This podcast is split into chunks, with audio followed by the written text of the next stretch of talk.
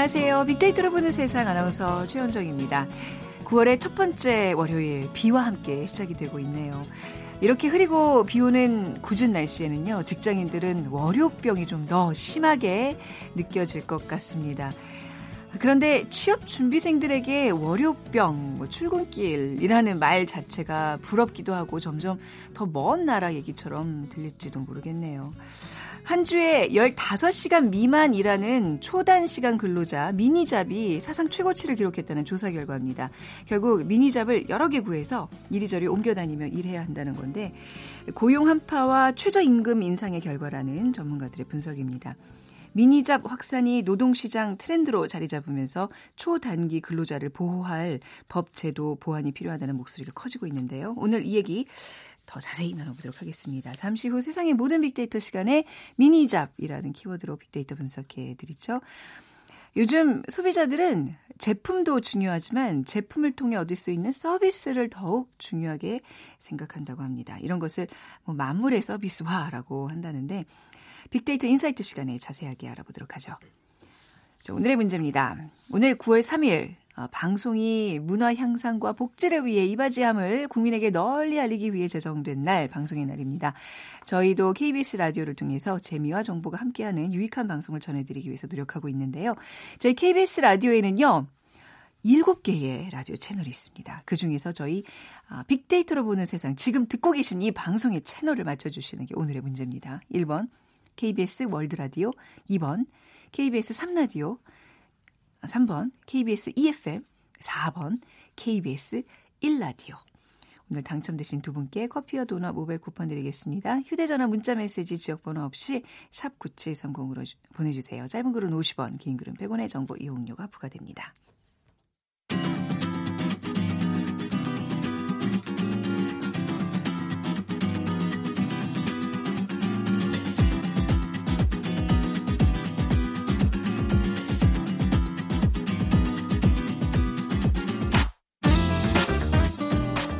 데이터는 시그널이다. KBS 일라디오 빅데이터로 보는 세상. 세상의 모든 빅데이터.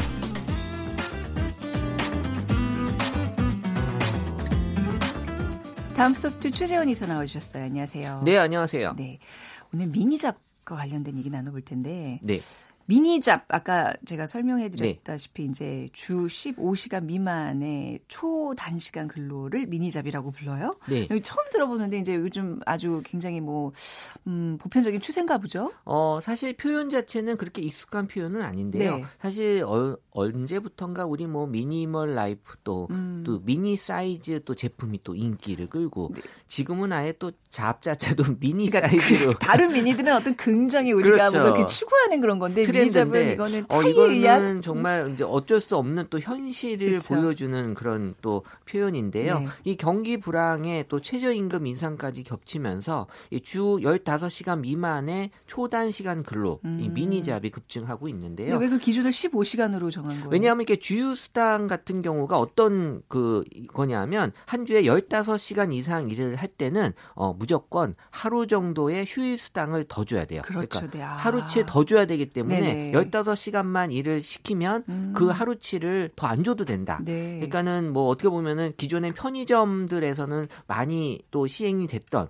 그런 음. 또 제도였는데 네. 이게 이제 확대되고 있다라는 거죠. 또 15시간 어, 일할 때는 이 주유 수당뿐만이 아니라 또 4대 보험도 들어줘야 되고 아. 어쨌든 이 업주 입장에서는 인건비 부담이 증가될 수밖에 없죠. 아, 그래서 네네. 이 최저임금 인상이 이 거기만 있는 게 아니라 또 다른 것까지도 같이 영향이 계속 음. 올라갈 수 있는 건데요. 네. 어쨌든 자영업자들은 이 주유수당의 부담이 없는 주당 15시간 미만의 아르바이트생을 선호할 수밖에 없는 과거 24시간 편의점이나 일부 업종에만 있었던 이 미니잡이 어, 최근에 모든 업종에 지금 확산이 되고 있는 것으로 보이는 네, 게이 네. 통계청 자료에 따르면 올 2분기 주 17시간 미만 일을 하는 근로자가 149만 6천 명으로 작년 2분기보다 18만 7천 3천 명이 늘었습니다. 음. 그래서 어, 이런 것들이 최근 1년간 상승세가 더 높아졌다. 네. 그러니까 이런 초당 시간 취업 사용자 수가 60세 이상의 고령층과 20에서 29세의 청년층에게 늘었다고 네. 그렇게 분석이 되고 있어요.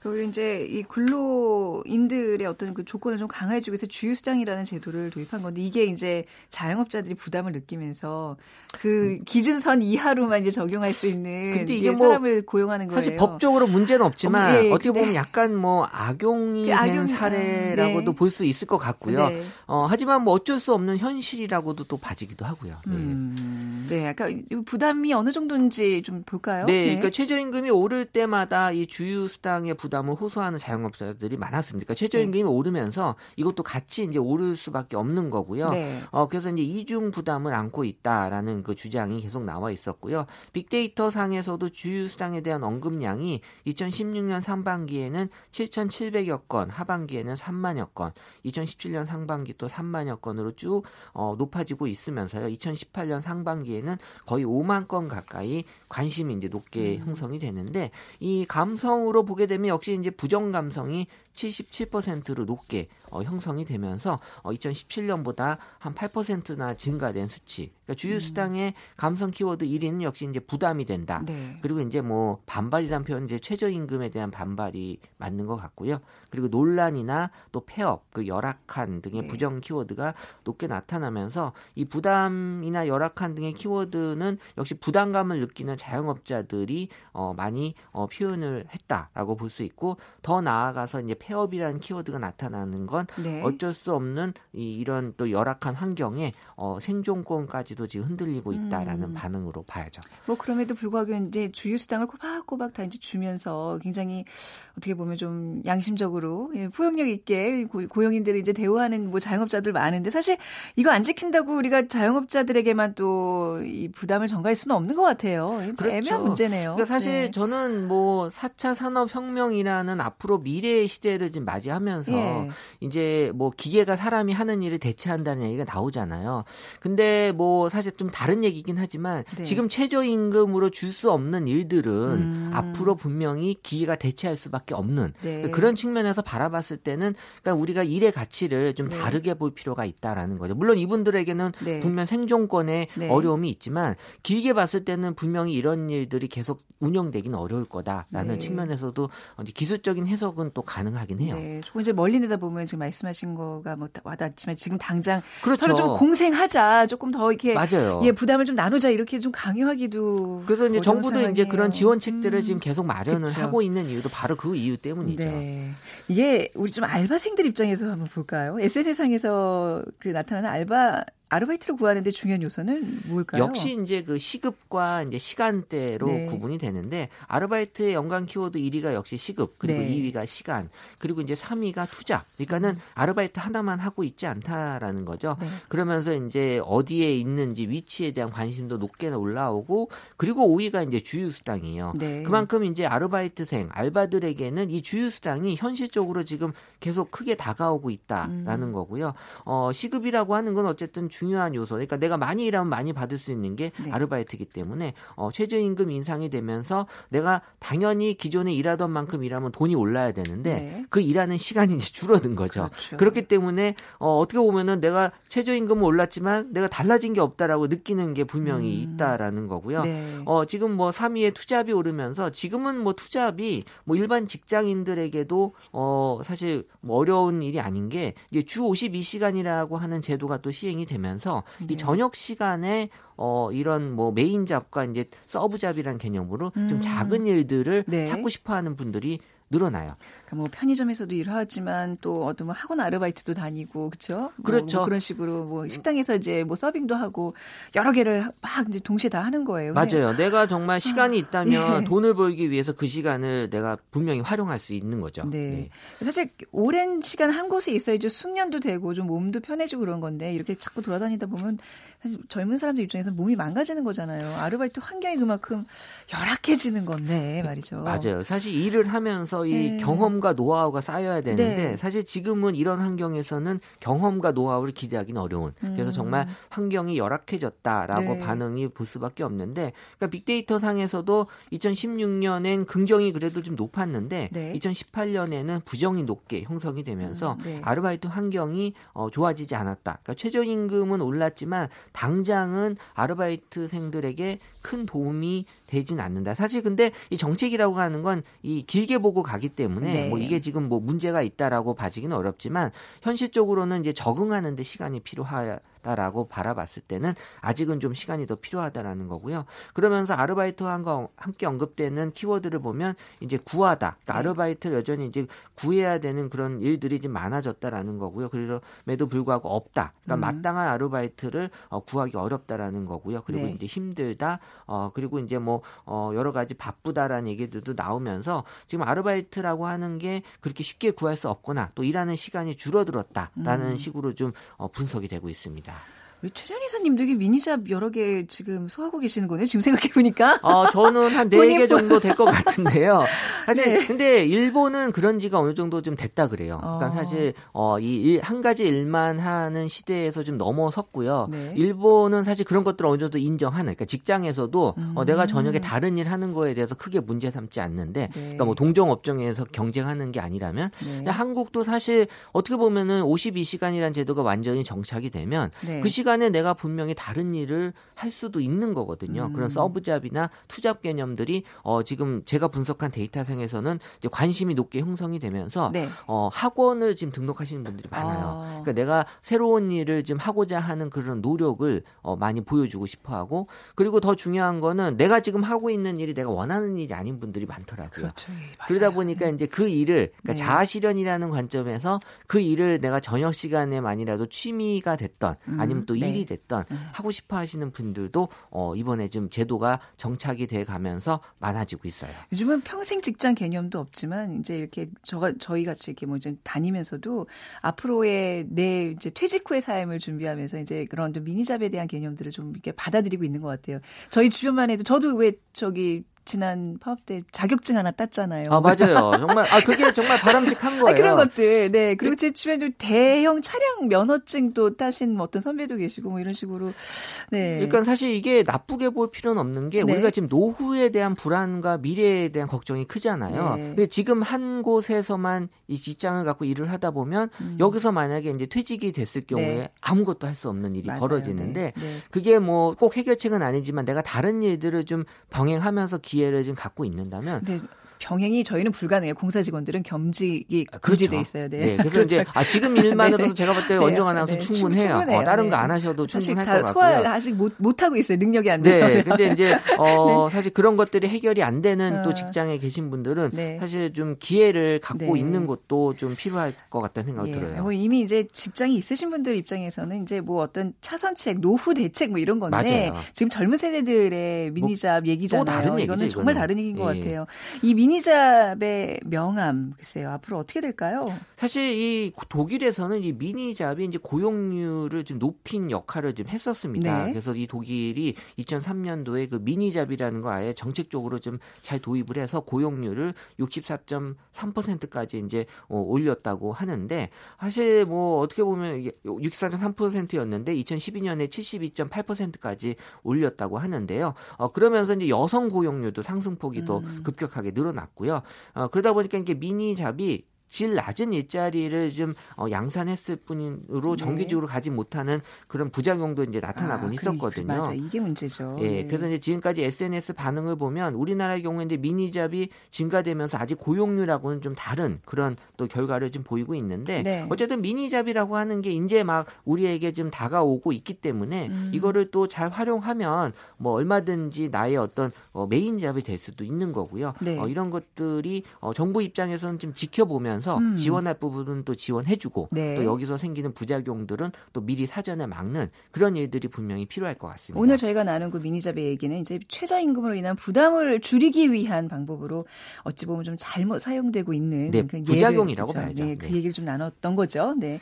자 오늘 미니잡에 관한 이야기 여기까지 좀 들어보고요. 비퀴즈 부탁드리겠습니다. 네, 오늘이 9월 3일 방송이 문화 향상과 복지를 위해 이바지함을 국민에게 널리 알리기 위해 제정한 날인데요. 방송의 날 이죠. KBS 라디오에서는 7개의 라디오 채널이 있습니다. 이렇게 많은 채널이 있는지 아셨어요? 어, 저는 알았죠. 어. 왜냐하면 이제 다른 채널도 네. 알아야지 제가 또 네. 섭외를 또 아, 요청하고 아, 해야 되잖아요. 네. 네. 근데 이제 저희 빅데이터로 보는 세상이 방송되고 있는 채널, 어, 제가 좋아하는 채널입니다. 네. 1번 KBS 월드 라디오, 2번 KBS 3 라디오, 이 3번 KBS 2FM, 4번 KBS 1라디오. 네. 네. 우리가 항상 제1을 추구하고 있죠. 네. 네. 세상 돌아가는 것을 한눈에 다 알 수 있는 다른 라디오에서 빅데이터로 이렇게 보는 세상은 없어요. 없죠. 유, 일한 빅데이터 지금 프로그램이에요. 유일한 프로그램을 그쵸? 지금 3년 이상 저희가 잘 음. 어, 하고 있고요. 최원정 아나운서가 잘 이끌어가고 있죠. 왜 뭐 특별히 출연에 더 받기로 하셨어요?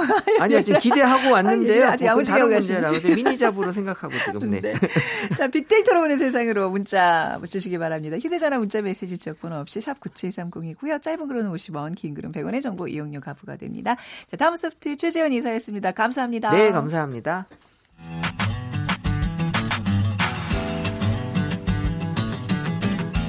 마음을 읽으면 트렌드가 보인다. 빅데이터 인사이트. 타파크로스 김용학 대표가 분석해드립니다.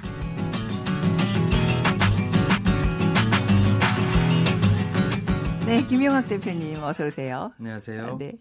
자, 오늘 나눌 그 대화의 주제가 만물의 서비스화입니다. 네. 어떤 의미인가요? 네, 고객한테 필요한 모든 것들을 다 서비스화해서 예. 고객의 선택을 받는다. 뭐 이런 내용인데요. 음. 고객은 물건을 구매하는 것이 아니라 경험을 구매한다라는 얘기를 익숙하게 들어보셨을 겁니다. 예. 최근 10년 내에 많이 쓰이고 있는 얘기인데요. 그만큼 상품 자체가 본질적으로 가치, 아, 가지고 있는 가치보다는 네. 그 외에 덤으로 따라오는 다른 서비스 영역이 음. 소비자의 마음을 어떻게 움직이느냐에 따라서 음, 소비자의 네. 지갑이 열린다라고 어. 볼수 있는 것이죠. 그러니까 물건만 이렇게 팔아놓고 땡 너와 나의 관계 끝 이게 아니라 이제 그 이후에 그 전과 이후에 어떤 관계를 계속 유지하는다는 건데 그렇습니다. 판매자 입장에서 좀 피곤한 어떤 경향이라고 봐야 되겠네요. 네. 네. 소비자들의 눈높이가 높아가면서 예. 기업들 입장에서는 소비자를 만족시키기 위한 여러 가지 수단이 예. 전에보다 예. 훨씬 더 힘들어진 것이죠. 네. 새로운 기술을 어, 반영한 새로운 상품이 출시되고 네. 이런 것들이 경쟁자보다 압도적인 경쟁력을 가져갈 수 있었던 거는 네. 비교적 오래전이고요. 네. 지금은 혁, 지금은 혁신적인 제품이 나와도 음. 곧 경쟁업체가 비슷한 기술의 그렇죠. 수준 가지고 따라잡고 네. 또 소비자들이 해당 상품에 대해서 즐거움을 느끼는 네. 주기가 예전에 비해서는 굉장히 짧아져서 단지 상품이 갖고 있는 성격이라든지 아니면 가격만으로 음. 소비자의 선택을 받는 것이 어려워진 네. 상황입니다. 이게 지금 뭐 사실 서비스에 대한 뭐, 뭐 관심이나 중요도는 예전부터 얘기가 되어 왔는데 이제 만물의 서비스화 이런 단어까지 생겨나게 된 과정이 있을 거 아니에요. 설명 들어볼까요? 우리나라 속담에 네. 배보다 배꼽이 더 크다 이런 얘기도 네, 네. 있고요. 영어로 표현을 하면 웩도덕 현상 같은 음, 것들이 일반적이죠. 주객전도 주객이 전도가 네. 된 것인데요. 말씀드렸던 것처럼 상품 자체가 갖고 있는 효용성이나 필요성, 뭐 질이라든지 내구성 같은 것들은 예전에는 굉장히 소비 어, 구매 결정하는데 중요한 요소였지만 네. 최근에는 그렇지가 않게 된 것이죠. 음. 소비자들은 기본적인 상품 성 외에 디자인이라든지 가격 같은 우리가 흔히 매력 자본이라고 얘기하는 부분에 어, 대해서 네. 크게 관심을 갖다가 최근에는 이 매력 자본도 경쟁자들이 다 일반화할 정도로 네. 쫓아가게 되니까 네. 그 외에 다른 경험들을 하고 싶어 합니다. 아, 예. 해당 매장에 방문했었을 때에 네. 오랫도록 기억에 남는 즐거움이라든지 음. 아니면은 서비스 직원의 태도라든지 예. 아니면 어, 동일한 상품군을 팔고 있는 다른 경쟁 업체의 매장에서는 맛보지 못했던 음. 경험이라든지 네. 이런 것들이 반복적인 재구물에 이어지기 때문에 네. 기업들 입장에서는 이런 부분의 영역을 강화하기 위해서 노력들을 하고 있는 것이죠. 네. 간단히 한 문장으로 정리를 해보면 최근의 소비자들은 같은 값이면 좀 더 좋은 서비스를 제공받을 수 있는 기업으로 옮겨가고 있고요. 예. 기업들은 이런 소비자들의 만족도를 높이기 위해서 부가가치 서비스를 음. 찾는 데 열중하고 있다고 볼 수가 있는 겁니다. 네. 그러니까 이제 물건을 뭐 사고 끝나는 게 아니라 좀 뭐 쉽게 얘기하면 이제 뭐 덤을 좀 얻기 원하는 거잖아요. 예, 뭐 물건 사, 네. 사례를 한번 말씀드릴까요? 네. 굉장히 이해하시기가 쉬우실 텐데요. 최근에는 뭐 한 블록에도 굉장히 여러 개의 커피숍이 있는데 네. 어떤 커피숍에는 무선 인터넷이나 와이파이가 무료로 제공되고 있는 곳도 있습니다. 네. 소비자들은 같은 맛에 같은 가격의 커피를 맡게 된다면 음. 그런 어, 인터넷을 쉽게 쓸 수 있는 공간을 찾아가게 되는 네. 것이죠. 그러니까 이것도 커피의 맛이나 커피 가격보다는 네. 다른 환경이 소비자 소비자들의 선택을 음. 좌우하게 만드는 요인이 되고 있는 것이죠. 네. 또 화장품을 사러 갔는데 그냥 화장품만 사러 가는 것이 아니라 네. 자신이 좋아하는 유명 아이돌의 포스터나 브로마이드를 주는 샵을 찾아가게 되는 음, 겁니다. 네. 이것도 단순히 어 그거야 스타 마케팅 아니야 이렇게 생각하실 수 있겠지만 상품의 어떤 가치를 바꾸는 것보다 그 외에 네. 소비자가 좋아하는 영역을 크게 만들어서 음. 소비자들을 유혹하는 기법들이 늘어나고 있는 것이죠. 네. 자, 그 빅데이터 상에서는 이 만물의 서비스화가 어떤 식으로 지금 화제가 뭐 언급이 되고 있을까요? 네, 저희가 2016년부터 18년도까지 3년치 데이터를 살펴봤는데요. 네. 가장 눈에 띄는 속성의 변화가 역시 키워 아, 서, 서비스입니다. 네. 서비스 같은 경우에는 2016년도에는 14위에 머물러 있었는데 음. 2018년도에는 4계단 올라서 9위에 차지를 하고 있습니다. 네. 그 외에 순위는 높지 않지만 가장 크게 변화를 보인 것은 혁신이라는 키워드입니다. 음. 해당 상품이 갖고 있는 혁신성은 매년 소비자들의 구매 의사 결정 요소 중에서 음. 순위를 높여가고 있고요. 네. 어, 일반적으로 굉장히 중요하다고 생각되었던 부분에서 변동이 없거나 음. 오히려 하락하고 있는 부분이 상품을 판매, 판매하고 있는 모델의 경우입니다. 네. 상품 홍보 모델이 누구냐는 예전에는 굉장히 크게 자리 잡고 있는 아, 요소였지만 그것도 일종의 굉장히 큰 서비스인데 내가 좋아하는 네. 어떤 스타가 나와서 이 물건을 좀 설명해 주면 더 기분이 좋아지는 것 같은데 네. 안 그런가요? 근데 데이터상으로는 네. 비중이 조금 줄어서 줄었어요. 네. 2016년도에는 31위였는데 2018년도에는 36위로 어, 조금씩 떨어지는 경향을 보이고 있습니다. 네. 또 어떤 키워드들이 나타나고 있나요? 네. 만물의 서비스화라는 건 크게 네. 두 가지 관점으로 살펴볼 수 있는데요. 네. 기존 산업이나 상품에서 다른 다양한 서비스가 더 해지는 모델이 하나 있고요. 예. 하나는 아예 신산업 형태로 음. 어, 만들어지는 아. 어, 만물의 서비스화 이렇게 두 가지로 살펴볼 수가 있는데 네. 기존 산업이 확장되는 경우에 예를 말씀드리면 첫 번째가 렌탈 시장입니다. 네. 뭐 예전에 우리가 다 알고 있던 정수기가 대표적인 상품인데 최근에는 비대나 타이어, 스타일러라든지 자동차까지 음. 1인 가구에 적합한 상품 영역으로 크게 확장되고 있죠. 네. 어, 가장 큰 변화는 소비자들이 상품을 구매해서 소유하던 어, 시대에서 음. 이제는 경험하는 시대로 바뀌어 나가고 있고 네. 그런 상품들에 필요한 여러 가지 편리성이라든지 가격이라든지 이런 음. 것들을 보다 합리적으로 선택하고 있다는 것인데요. 네. 어, 그냥 상품을 구매해서 내가 소유한다면 구매 이후의 관리나 유지, 보수, 음. 재사용 처리까지 모두 소비자가 직접 해야 되는데 네. 이런 렌탈 서비스를 이용하게 되면 이런 네. 것들은 상품의 소유권을 갖고 있는 기업에서 다 네. 사후 처리까지 해주게 그렇더라고요. 되고요. 네, 네. 이런 상품일 경우로 비교적 가격대가 높은데 이런 음. 고가의 제품을 일시불을 주고 구매하는 것보다는 네. 매월 일정액을 저렴한 비용으로 내서 네. 소비자 입장에서는 저렴한 비용으로 편익을 최고한다는 가치가 있을 수가 있죠. 어, 또 정수기로 유명한 국내 C사 같은 경우에는 2017년도에 실버 케어 서비스를 출시를 했는데요. 네. 특정 어플리케이션을 이용해서 노년층들의 라이프 스타일을 음. 모니터링 할 수 있는 서비스를 추가한 네네. 겁니다. 예를 들어서 정수기가 48 동안 움직여지지 않는다면 아, 그럼 이제 뭔가 이렇게 알람을 울릴 네, 수 있는 이상 징후다라고 어. 판단해서 어, 노인분들을 관리할 수 있는 네. 시그널을 보내주거나 공기청정기 같은 경우에도 네. 어르신들은 이런 어플리케이션을 이용해서 조작하기가 좀 어렵잖아요. 네. 그래서 자녀분들이 이런 어플리케이션을 이용해서 음. 오늘 뭐 미세먼지가 많이 난다든지 아니면 생활가스 같은 것들이 많을 것 같다라고 하면 네. 어플리케이션에 나오는 어떤 상황을 인지해서 네. 원격으로 집에 계신 실버 계층들을 위한 관리를 해주는 형태들이 나오는 음, 것이죠. 네. 그러면 동일한 공, 어, 공기청정기라 할지라도 이런 부가 서비스가 편리하거나 혁신성이 있었을 때 네. 소비자들의 마음을 얻게 된다는 것이죠. 아, 새로운 서비스 시장에 어떤 장을 여는 저도 최근에 경험이 있는데 생각해 보니까 그 매트리스를 이제 구입하려고 알아봤더니 그냥 매트리스 자체만 파는 게 아니라 우리 상품을 구매할 시 뭐 3개월마다 한 번씩 와서 매트리스 청소와 소독을 해드립니다. 그 굉장히 그 솔깃한 네. 어떤 서비스 조건이었거든요. 네, 맞습니다. 그런 그런 게 지금 만물의 서비스와의 어떤 좋은 예라고 볼 수 있는 거죠. 그렇습니다. 그렇습니다. 그냥 음. 뭐 비슷한 음. 성질의 매트리스는 이미 많으니까 네. 소비자들이 원하는 포인트를 잘 집어내서 그렇죠. 네. 부가 서비스 영역으로 만들어놓은 상품이 네. 많아지는 거죠. 네. 그 다음에 한 예가 밀키트 시장의 성장이라고 음. 볼 수가 있을 텐데요. 밀키트를 하면 이제 식사 그 요리하는 키트를 말씀하시는 그렇습니다. 네. 좀더 포괄적으로 보면은 음. 간편조리식 HMR 네. 시장이 있었고요. 1인 가구를 대상으로 하는 거죠. 그런데 이런 HMR은 몇 가지 단점이 있는데 기본적으로 소포장이긴 하지만 냉동식품이 대부분입니다. 예. 근데 밀키트 같은 경우는 냉동식품이 아니고요. 음. 조리를 한 번 할 수 있는 형태로 소포장되어 있는 것 플러스 네. 거기에 레시피, 즉 네. 조리 방법까지 되어 있어서 네. 식자재를 낭비하지 않고 그렇죠. 그때 그때 적합하게 조리해서 먹을 수 있으며 내가 조리할 수 있는 기쁨까지 누리게 해주는 그렇습니다. 신선도가 예, 있는 상품에 굉장히 자주 이용하는 서비스입니다. 아, 그러시군요. 네, 네. 네, 그래서 이런 밀키트 시장이 해결, 어, 성장하는 거는 네. 좀 전에 말씀드렸던 몇 가지 아쉬움을 음. 극복하는 형태로 나오기 네. 때문에 소비자들한테 감동을 예, 전달할 수가 있는 것이죠. 네.